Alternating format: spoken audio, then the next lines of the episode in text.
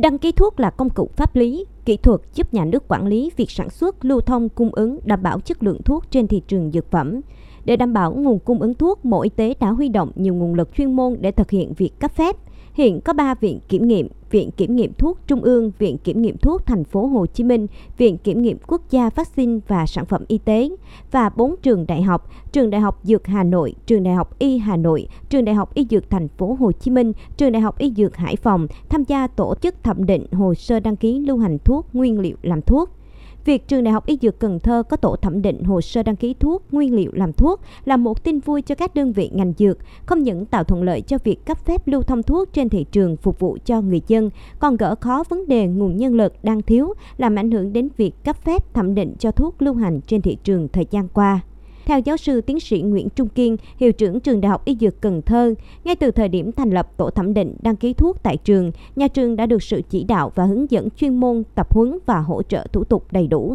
từ Cục Quản lý Dược. Tổ thẩm định thuốc và nguyên liệu làm thuốc tại Trường Đại học Y Dược Cần Thơ có 18 chuyên gia thuộc tiểu ban dược lý, dược lâm sàng, tiểu ban tiêu chuẩn, tương đương sinh học, tiểu ban bào chế độ ổn định và tiểu ban pháp chế. Tại buổi lễ, đại diện Cục Quản lý Dược đã trực tiếp phát tài khoản làm việc cho 18 thành viên.